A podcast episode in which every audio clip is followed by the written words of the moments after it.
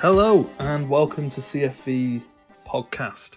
Um, I'm one of your hosts, Connor, and this is my other host, Adam. Adam, hello. feel should- like uh, feel really ropey. Feel like I've not done a po- well. We've I've not done a podcast in a while. It's been how long? Uh, just just under two months, so we are making our yearly monthly quota. Oh, that's not too bad then. I don't feel as guilty. No, I mean, I, I mean, we did in the last ones make a big point about doing it every two weeks. I think we'll stop trying to think of a schedule.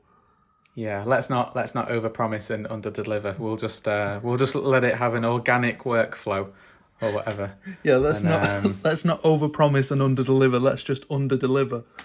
yeah, we're not promising anything, and there's no schedule to uh, adhere to.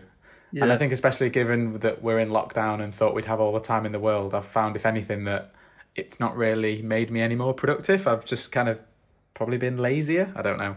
Um, how Yeah. have you found it? Have you been have you been playing any games, watching any films? Well, I found, I found lockdown itself a bit rough. Didn't expect to, if I'm perfectly honest. But it's sort of like stepping into a void of time.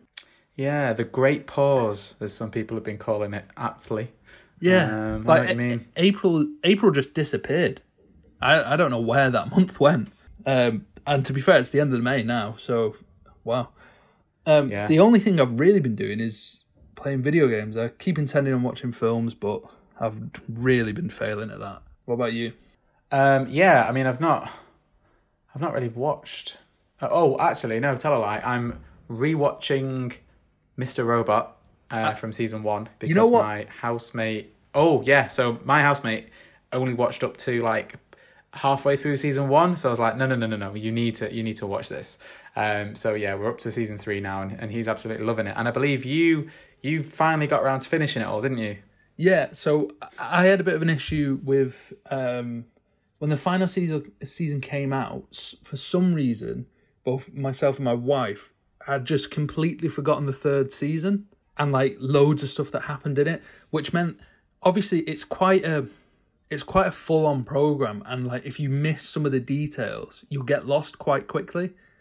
Yeah, there's a lot you've got to pay attention to. So did you, as in, you forgot about season three, as in you watched it and forgot, or you forgot to watch it? Watched it and forgot completely. Right. like, okay. Yeah. It is the weird one. Season three is the is, is the one that's got like the little more outlandish. It's that weird th- third season thing that.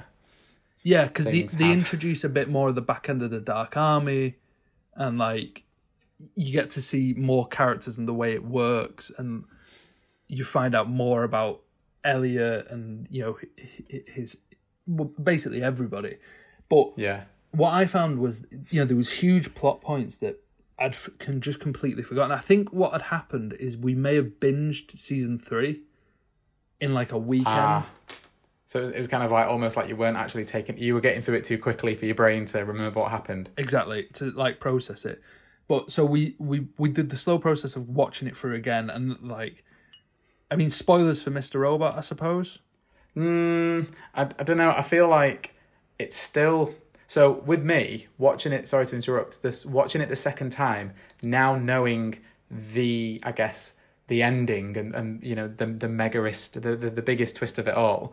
Um, I'm really enjoying so much more because clearly this thing was thought out from the very beginning, Well- and so it really has a lot of weight watching it a second time round. Um, I know people that will watch this that haven't seen it and I love Mr. Robot dearly, so I would like to keep this, if you can, spoiler free.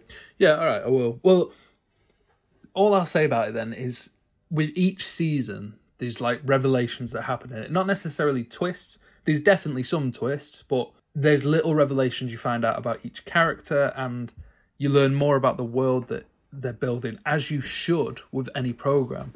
But like you just said, Sam Esmail did must have done such uh, the series runner. He must have done so much work to have the overarching story just done, because even watching from season one, again you realize oh the way certain characters position themselves, the way certain characters interact with other characters, it's so you Yeah. you do you just gain so much from rewatching it because it's like once you have this extra knowledge that you gain from you know the series finales, you just like, oh my god, I, I can't believe that they've completely hidden this, but also it's in plain sight the entire time. Absolutely. Yeah, I do think. I mean, he's done another program that's on Amazon Prime called Homecoming with Julia Roberts. I've not, And I've not heard very- anything from it. Yeah, I, I've not. I watched the trailer for it, and you could tell it had that Mr. Robot vibe to it. It was, you know, weird Black Mirror style kind of feel. Yeah, um, that is uh, that is now quite a kind of I guess popular th- kind of format or feel. So uh, yeah, it it does make me think. Yes, I do need to watch more of what this guy writes and, and produces and, and directs and things like that. But yeah, I mean, yeah, program wise, film wise, I've been watching Mr. Robot again. and just one point with Mr. Robot. If if you've not watched it, I heavily recommend it. Stick with it. I know the fact that it's about a hacker turns some people off, but it's just so good. Like the drama. Yeah, the involved in it is tagline for the show makes it seem really out, almost outdated now. Yeah, but it it is quite ahead of it. About a hacker, like you say, does make it feel a little bit almost cheesy now in this day and age with the amount of stuff that's going on. yeah, But you've got to remember this did come out a few years ago, and it's almost foretold or foreshadowed things that have happened since. So it is very um it is very topical and it's very uh current. it, it's weird because obviously now the pandemic has sort of consumed everything. Like it, basically every everything anybody's considering thinking of it's all pandemic. And rightfully Yeah. so. I mean it's it's a horrible situation we're in. But mr. Robot was predict, predicting like the far right sort of takeover of governments and like certain things being hacked or data being breached and like the rise and fall of how how um, Bitcoin and that sort of stuff can rise and fall with certain economic Yeah. situations and how that would work. And it's it's just amazing. I think the only thing that caught me off guard was the the series series finale, and maybe we'll talk about it in a future episode, or maybe we'll do you know, like a ten minute short, just like full spoilers on Mister Robot. Yeah, we should we should definitely we should definitely cover it. I think. Yeah. I know it wasn't something we we're planning on going through talking now, so I'd like to. Uh, yeah, we should definitely give that its own time. Um, I've also been I've I've gone a little bit sort of nostalgic, and I've rearranged a few things in my living room or media center. Yeah, I've hooked up my GameCube, my Nintendo 64. I got my old Xbox 360 out because there's a few um, original Xbox original games which work backwards compatible on the 360 but don't on the Xbox One, which I thought was a little bit peculiar because I thought the, the promise was that it was going to work. Basically, Jet Set Radio Future, for those that know I'm a massive fan of that. I think I think they locked certain discs from doing it because only if you get like I think the original Halo will play on your Xbox One. Um, Yeah, I stuff like think- that. There's not actually a great deal of ti like although the Xbox One is very backwards compatible. There's not actually that many discs that are backwards compatible. It was more that they started Yeah.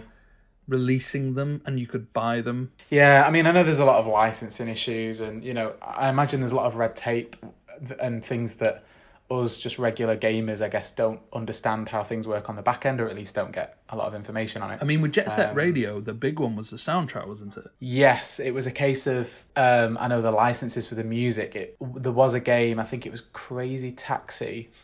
They did a re-release of an original, but for licensing purposes, they had to change the soundtrack. Yeah. and there was a lot of people saying like you know oh it's cool that they've brought the game out but a lot of the important memories i guess or memorable things that people had was along to this soundtrack and i guess when you take that away and maybe just change it to something that people aren't like familiar with it's like it takes half of the fun away Well, it was the same with the first remake of Tony Hawk's Pro Skater One that came out on the 360 maybe five years ago. Because there's there's uh, since you know since our last episode, a lot's happened. But one of the biggest things for nostalgia is that Tony Hawk's Pro Skater One and Two are getting a full HD remake for the current generation, which must mean that there'll be at least a release on the Series X and the PS5.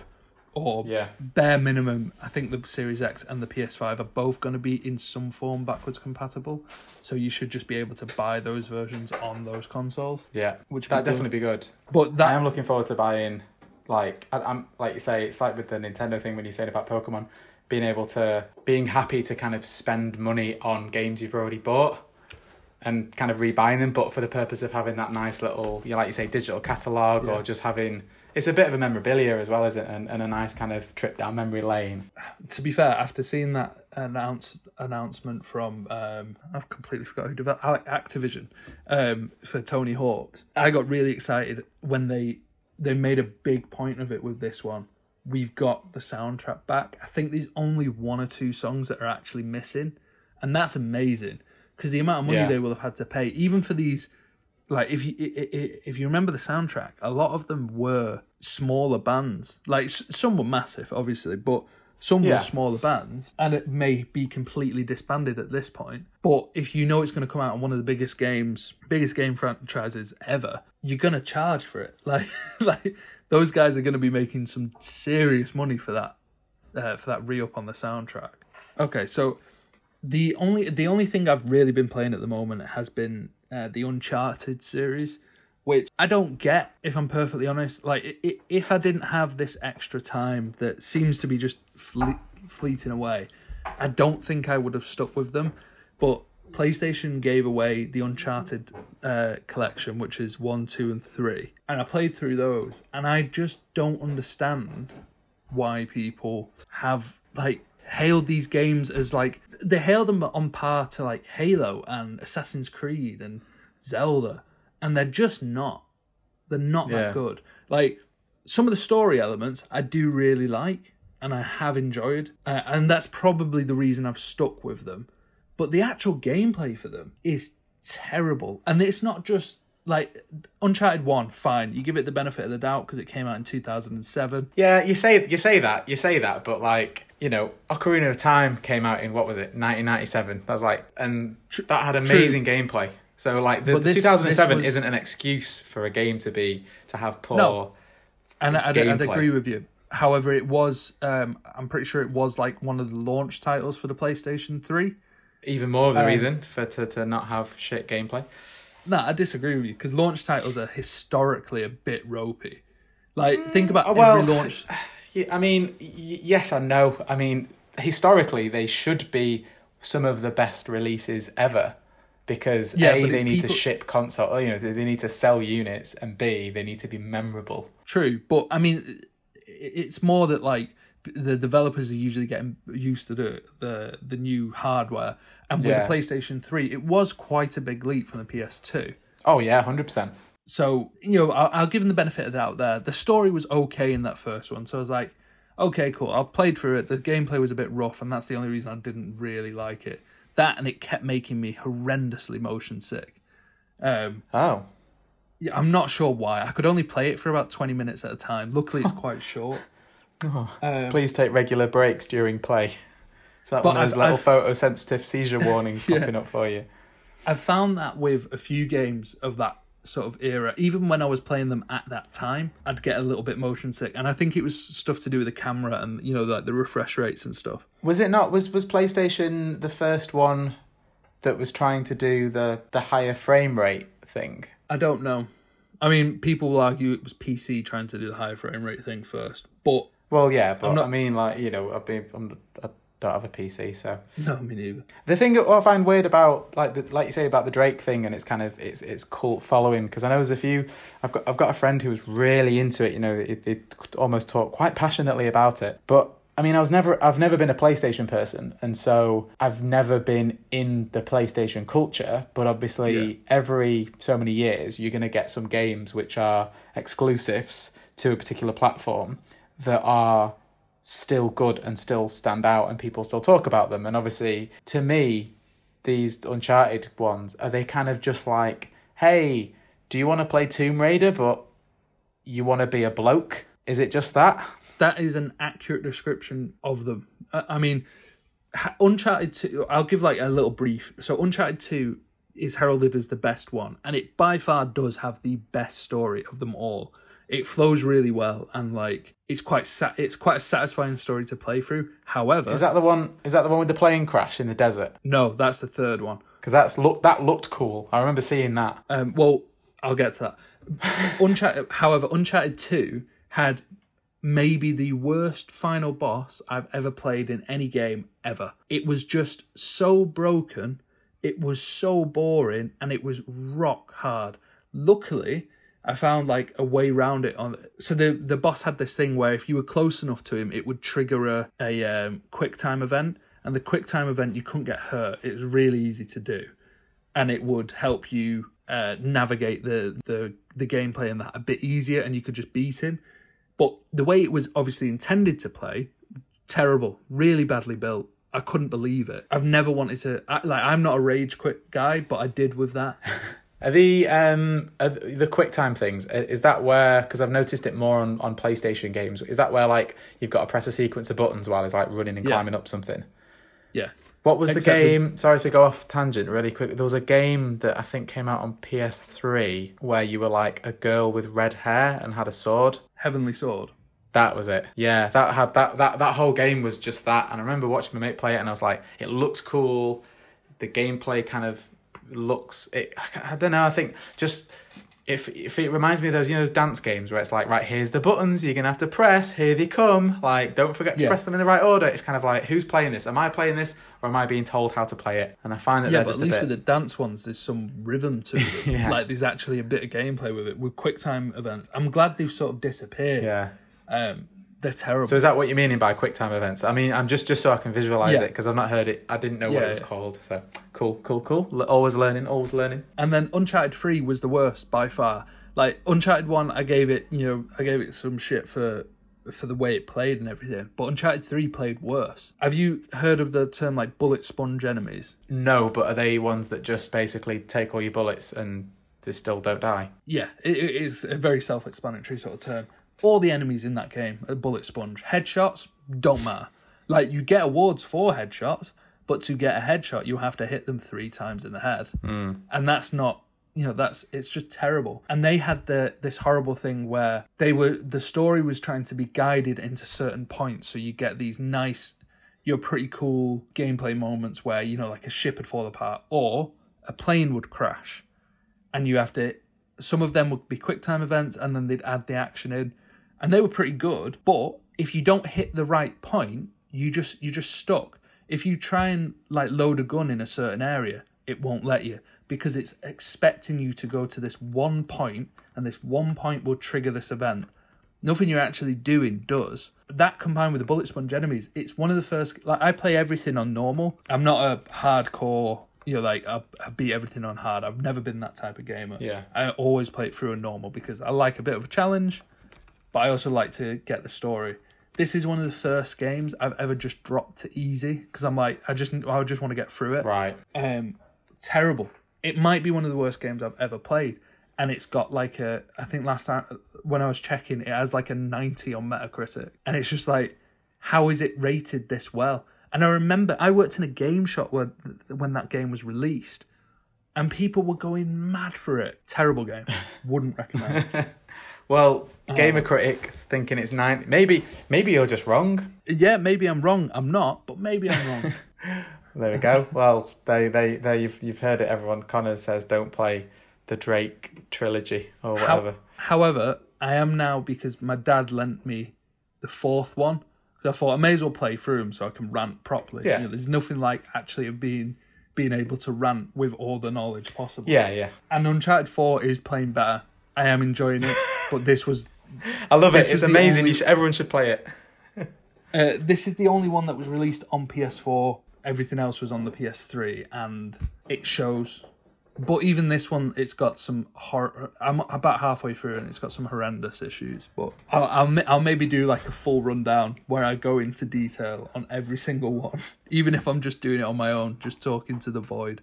Yeah. But yeah, that that's Uncharted. That's all. That's that's basically all I've been playing. That and Animal Crossing, but everybody knows what Animal Crossing is. Yes, I've uh, all all my friends except for me. We've all been sharing turnips and doing something with shooting stars, and uh, everyone's been playing it. And I'm still. I, I just. I feel like I'll I'll spend fifty quid on it or whatever, and I'll play it for five ten minutes, and then I'll I I, I won't be hooked. And you know, I'm someone that plays Minecraft, so I, I get the enjoyment of playing little cartoony sort of magical whisk away worlds, but I just can't see the point. And I know that's very hypocritical, and I'm not saying that anyone that plays it is is silly. I really wish I would be interested in it because I'm happy to spend that much money on a game like that. But as I've discussed, I, I need someone to let me borrow it. So you should let me borrow it once you've completed it, if that's a thing. I mean, I've got a digital downloads, so I doubt. Oh, the curse of digital downloads and not being able to share them with your friends. That sounds like we should argue about that for at length in another episode. Um, but until then, like let's talk about a digital download which I've recently purchased on Nintendo Switch. And oh, have you actually got it on the Switch? yeah? I got it on the Switch for sixteen pounds. Well, ah, hang on, should have been sixteen pounds seventy four. Used some of my Nintendo points to get forty two p off, and I also have it on the Xbox uh, One through Xbox Pass. Game Pass, which is where I trialed it. Um, the eagerly awaited Minecraft Dungeons. Ooh, I, I'm excited about this one. I'm li- looking forward to hearing you talk about it. I'm I'm yet to pick it up. However, from from early discussion, early discussions we've had, I'm I think I'm going to buy it as soon as we're done. here. Yeah, I mean, I've only I've, look, I've only played about an hour and a bit, maybe two hours worth of it, so I won't, I can't. This is kind of like a first look review, and Well, I mean, It's- we'll we'll come back in maybe a week or two weeks and actually talk about it properly once. yeah, I mean, I think we've both all, put a bit of all- time yeah, all, it. all I can say now on it is it it looks cool. You know, it, it's it's the Minecraft kind of feel. The gra- graphics wise, it's Minecraft. So I was kind of I was a little bit worried that getting it on the Switch, it wouldn't look as good, but I've kind of compared it, you know, on full screen on the telly. It looks the same.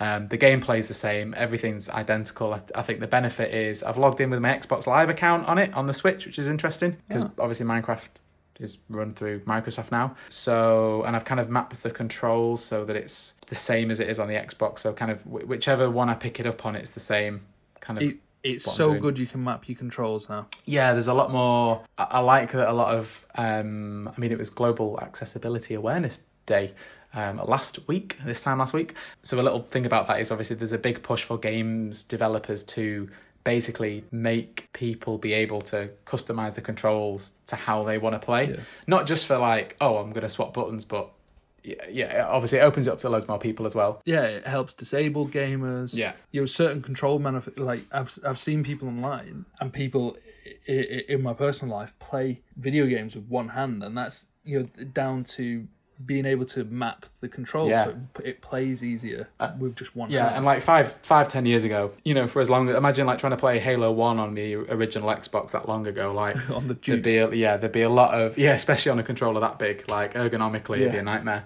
Um, but yeah, and it, you know what, it plays really nice on the Switch, and and and it's it's a fun little kind of drop in, drop out game to kind of just have a little bit of fun with on the handheld. My housemate's got a Switch Lite, so he's going to be picking it up on that. So even though we can both just play it on the Xbox on the big telly, it's kind of that added bit of fun of being able to just have it on separate screens and, and play anywhere, yeah. And I think for 16 quid, you know, 16, 17 quid, and then you need the online, obviously. But yeah, it's good. But we can, yeah, you should get it. We'll have a game, and then we'll uh, go into more detail with it at another time. hundred percent. So the Tenet trailer released a couple of days ago. The second trailer, that is. The first trailer had been out for a while, but it didn't. It didn't show a great deal, and obviously, I was sort of hoping we'd get a bit more from the second trailer, and we did. We got a lot more confusion. So much confusion. Yeah, I think I've been I've been excited for that. Every, every single time Christopher Nolan releases a film, I'm excited. He puts a lot of effort into it. The studio seem to just let him do whatever he wants, which is unbelievable. Yeah, they trust him, don't they? Exactly, yeah, they they really do, and it doesn't matter how confusing his films may seem, they they do well. They make money Yeah. and that's a, that's a big that's a big thing with Christopher Nolan. It's a big thing for any film director, but Nolan seems to get get through it. So anyway, the Tenet trailer released, and I was sort of I was watching it through, and it it brought back a lot of memories for me from ten years ago, um, when Inception was released. Whoa, was it 10 years ago? About ten years ago, yeah, it was. Oh yeah, it was. Yeah, yeah, yeah, yeah. It was because it was when we um, it was July that it came out, and we just started. U- well, we'd started uni in September because I remember Yeah. being in a being a film student, and they were like, "And what's your favorite film?" And I was like, "I like Inception because I have no prior knowledge of of uh, classical film." And I just like uh, movies with explosions and sci-fi and thrillers. Little did we know we were on an art film course. Yeah. Uh, yeah. Well, I mean, we knew that, Yeah. but oh no, we didn't. We didn't I- really, did we? We didn't know they they missold it massively. Um, anyway, to get off our old university course, yeah, Inception came out ten years ago, and to sort of mark that, I found it quite ironic that well, not ironic. I find it interesting Poignant. that yeah, poignant that Nolan has has now released a second trailer for Tenet, a similar time to when Inception was, and they seem similar. They've got themes, and I think the theme is confusion Yeah. and and like fuck and uh, like game breaking uh, devices in the film. Yeah. So I just I just I really wanted to talk to you about it, Adam. Absolutely. I think it's it's like getting more pieces of a puzzle, but you still don't know what the picture's meant to be, so it's still not really any use, I think. Yeah. One of the things okay, so watch the Tenet trailer if you've not seen it. And then come Yeah, back and watch then that, the second start- yeah. trailer. Well, watch both of them and then start listening to what we're saying now. So, from my understanding, the film th- th- there's a key line in the trailer where he's like, "Oh, so you're talking about time travel?" And he's like, "No, Yeah. I'm talking about inversion." And that kind of reminds me of that scene when he's like in in the Inception trailer when they're like, "It's this thing called Inception," and it's like, right, okay, so you're introducing this thing. The thing isn't Tenet. That's just the name of the film, I guess. But the thing is inversion. But I feel I feel like Tenet's going to be important Yes, because they, they they they say they even say in the trailer Hmm. uh, that like I can give you one word Tenet, and the and this will open it'll open two types of doors good doors and bad Um, doors. good doors and bad doors. Now, my understanding is that now you know the time travel sort of rule book for films is very big, and there's a lot of different angles you can go down. And I think Christopher Nolan is very smart, and he's not gonna, you know, he's not gonna go down the obvious routes that like.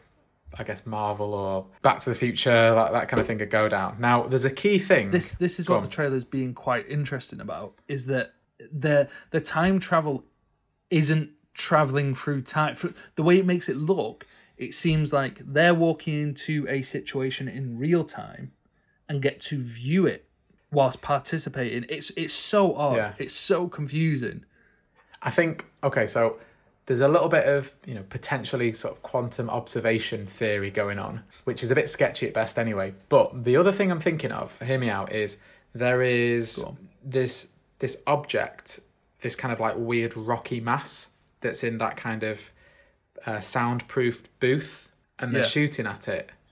Now, if you were shooting, well they're not shooting at it yeah, the bullets the are bullets, are- yeah, yeah, they're yeah, yeah. catching the bullets Yeah. yeah Now, in and if you think it was it was a normal firing range, it would it would just be pictures of you know like gun target things or anything like that. So the fact that they're shooting at this weird rock thing, I don't think it's like weapons testing on a concrete wall. The the shape of that rock is quite unique, and I think, hear me out here, that that rock has some sort of significant element to it. powers Yeah. so yeah Now, now, it takes me back to Primer. You know how, uh, which was a Not time. Okay, so if you've not seen Primer, I'm not going to have this bit of the discussion with you. I'm going to flip it slightly. You know when we learn, or we didn't really learn about it in school, but you know how gravity works. It's like the the bigger the the, the mass that something has, the larger the gravitational field, right? Yeah. And there's that kind of picture of like that grid that's got like a big dip in the middle, and like there's a big like the planet Earth in the middle, and it's that kind of effect of like things spin around it and they get close to the middle and they fall into it. But the theory is that because the grid's distorted, that's where kind of time exists. And there's that theory that if you took like two identical twins, you had one of them. In fact, he used it in Interstellar. So he's already kind of used time travel in Interstellar, which is all slotting into place now. You know when they go to that planet with the Yeah. massive waves, and Yeah. they come back at the bookshelf planet no, oh no the one, mean- the ones with the that's later yeah, on the one with the huge like tidal wave things, and it's basically like a few seconds on there is a few years back home or whatever. But by time you then meet back up, time's then relative. Like things have caught up together, yeah. yeah And the time is affected by the mass of an object. So what Right. if there is some sort of object theory in this film or gravitational theory that affects the mass of objects and therefore affects the the the gravity slash the time of things that interact with those objects. I mean, I see what you're saying. I mean, I sort of see what you're saying.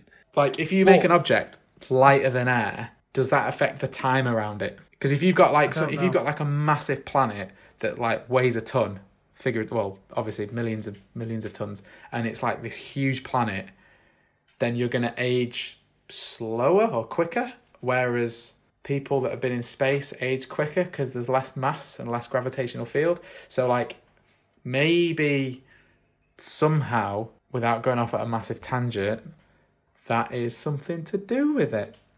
But I have absolutely no idea. So, so yeah. So what you're saying is there's potentially objects within this universe that have, dependent on their size, or maybe not their size. Maybe they have the, um, they have the gravitational sort of properties of something much larger, and by using these, you can sort of bend time to your will. yeah, based on the fact that they can bend the kind of the value that the mass has. So the materials that they're made of Yeah. have an effect on the gravitational force, which in turn has an effect on the kind of temporal force. Maybe. See, I'm, I'm gonna take, I'm gonna disagree with you. I, I'm mean, gonna think that disagree would- with myself as well. I think that would work in if Nolan was known to do things purely based in science, but he's not. He often does his own little things, and even taking it back to Inception, which was effectively a machine where you go into someone's dreams. I think this is going to be a bit more game breaking. That I, I agree, it could potentially be some form of object that they possess that lets them do this. Um, but I think it's going to be more connected to the villain. And you know, you how how you were mentioning this wall where he's catching the bullets out of it. Yeah. This wall could have been excavated from a scene that the Russian villain has altered, and the the the the guys who are doing inversion just understand how to navigate that situation Yeah. And navigate these these like tainted objects. Yeah, um, yeah, because there's that scene where she, they open the they open the drawer and there's those like kind of old artifacts, isn't there? And he, he kind of puts his hand out and he basically drops it, doesn't he? But it, it shows it backwards where he's kind of picking it up and catching it in his hand. And maybe those objects are also part of some Yeah. sort of thing. Well, it's also the the the main scene that makes me think that is when they walk into that they walk into the corridor and there's bullets everywhere and they're like it's not happened yet. Yes. It makes me feel like they're tailing someone potentially this Russian villain and then as they get to the point where where they should catch up with him inversion happens somehow and they just understand how to navigate it or at least are learning how to under, uh, understand how to navigate it. Yeah, because you've got It's- the car. There's a car chase scene as well, isn't there?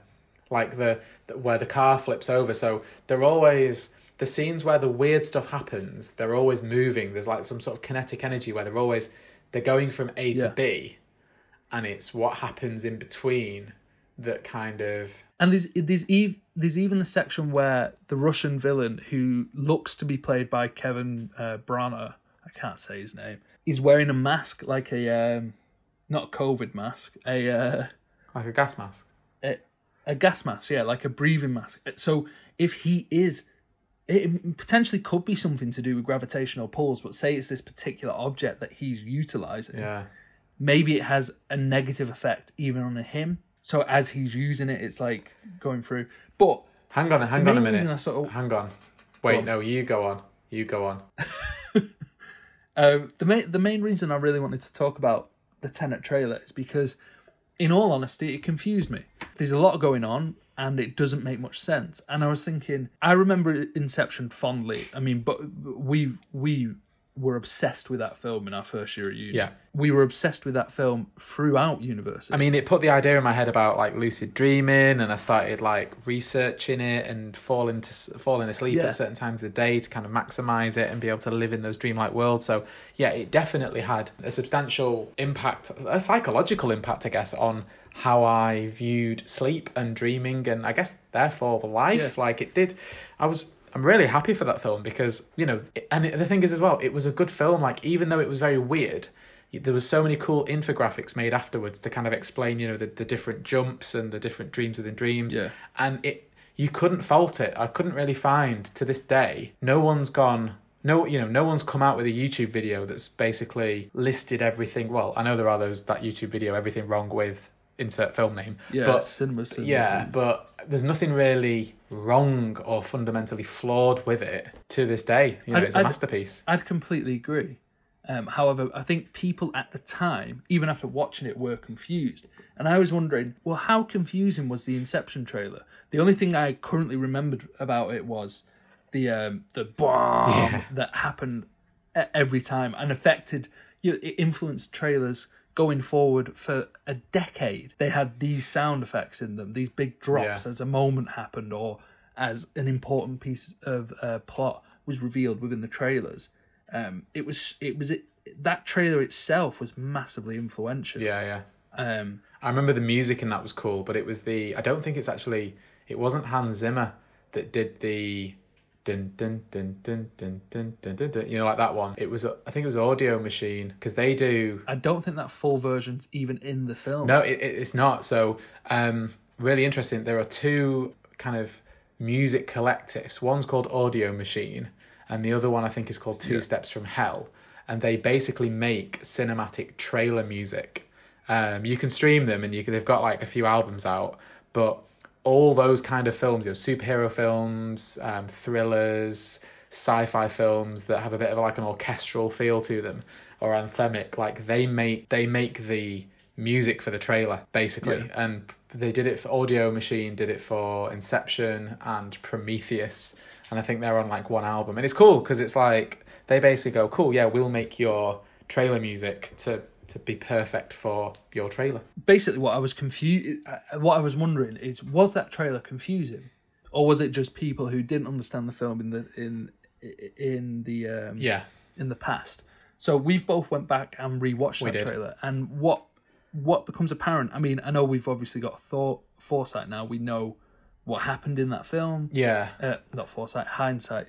Um, but we know what happened in the film. We know how each plot goes.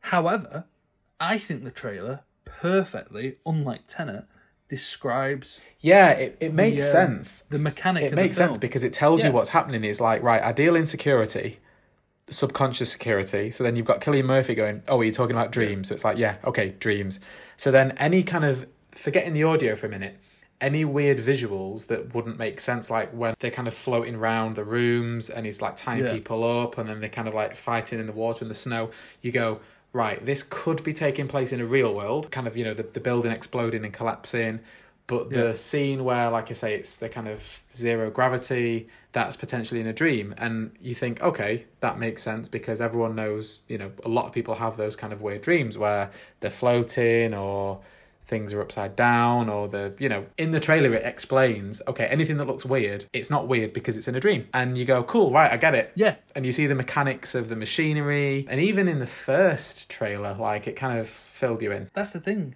It fully shows you everything. There's not much hidden. Like uh, obviously now, like the film Inception has these moments where obviously Cobb is haunted by his his wife, his dead wife. So there's all these mechanics where the where you actually delve deeper, and almost none of that is shown in the actual trailer. Yeah. You only see snippets of is it M- Marion Cotillard who plays Oh, yeah, yeah, plays his wife. You only see snippets of it, but you get a full description of the machine.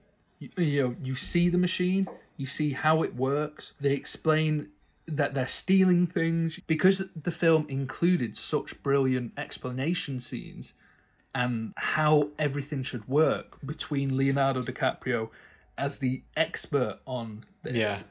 and Ellen Page coming in as an outsider. You get the perfect point of view character Yeah, for- yeah. f- f- for the audience. It's not like these people where they're kind of just being roped into something that's bigger than them. Like in Inception, they were the bee's knees, they were the top dogs in that job. And I think maybe from Exactly. a film like release point of view, you know, it was a while since maybe a while since Nolan had done. I mean, D- Dark Knight. That had, was that before or after? before. It was a couple of years before. Like all of them, like that whole trilogy. Was that all done and dusted? I think that the Dark Knight Rises came out of out after Inception, if I remember But correctly. Batman Begins was obviously before Batman Begins and The Dark Knight were both released beforehand. that. But the the, the point is, like, I think, it, yeah, it, it's the first time in a while he'd done something on his own Yeah. that was his own thing. So maybe kind of, you know, wanted to just make it clear.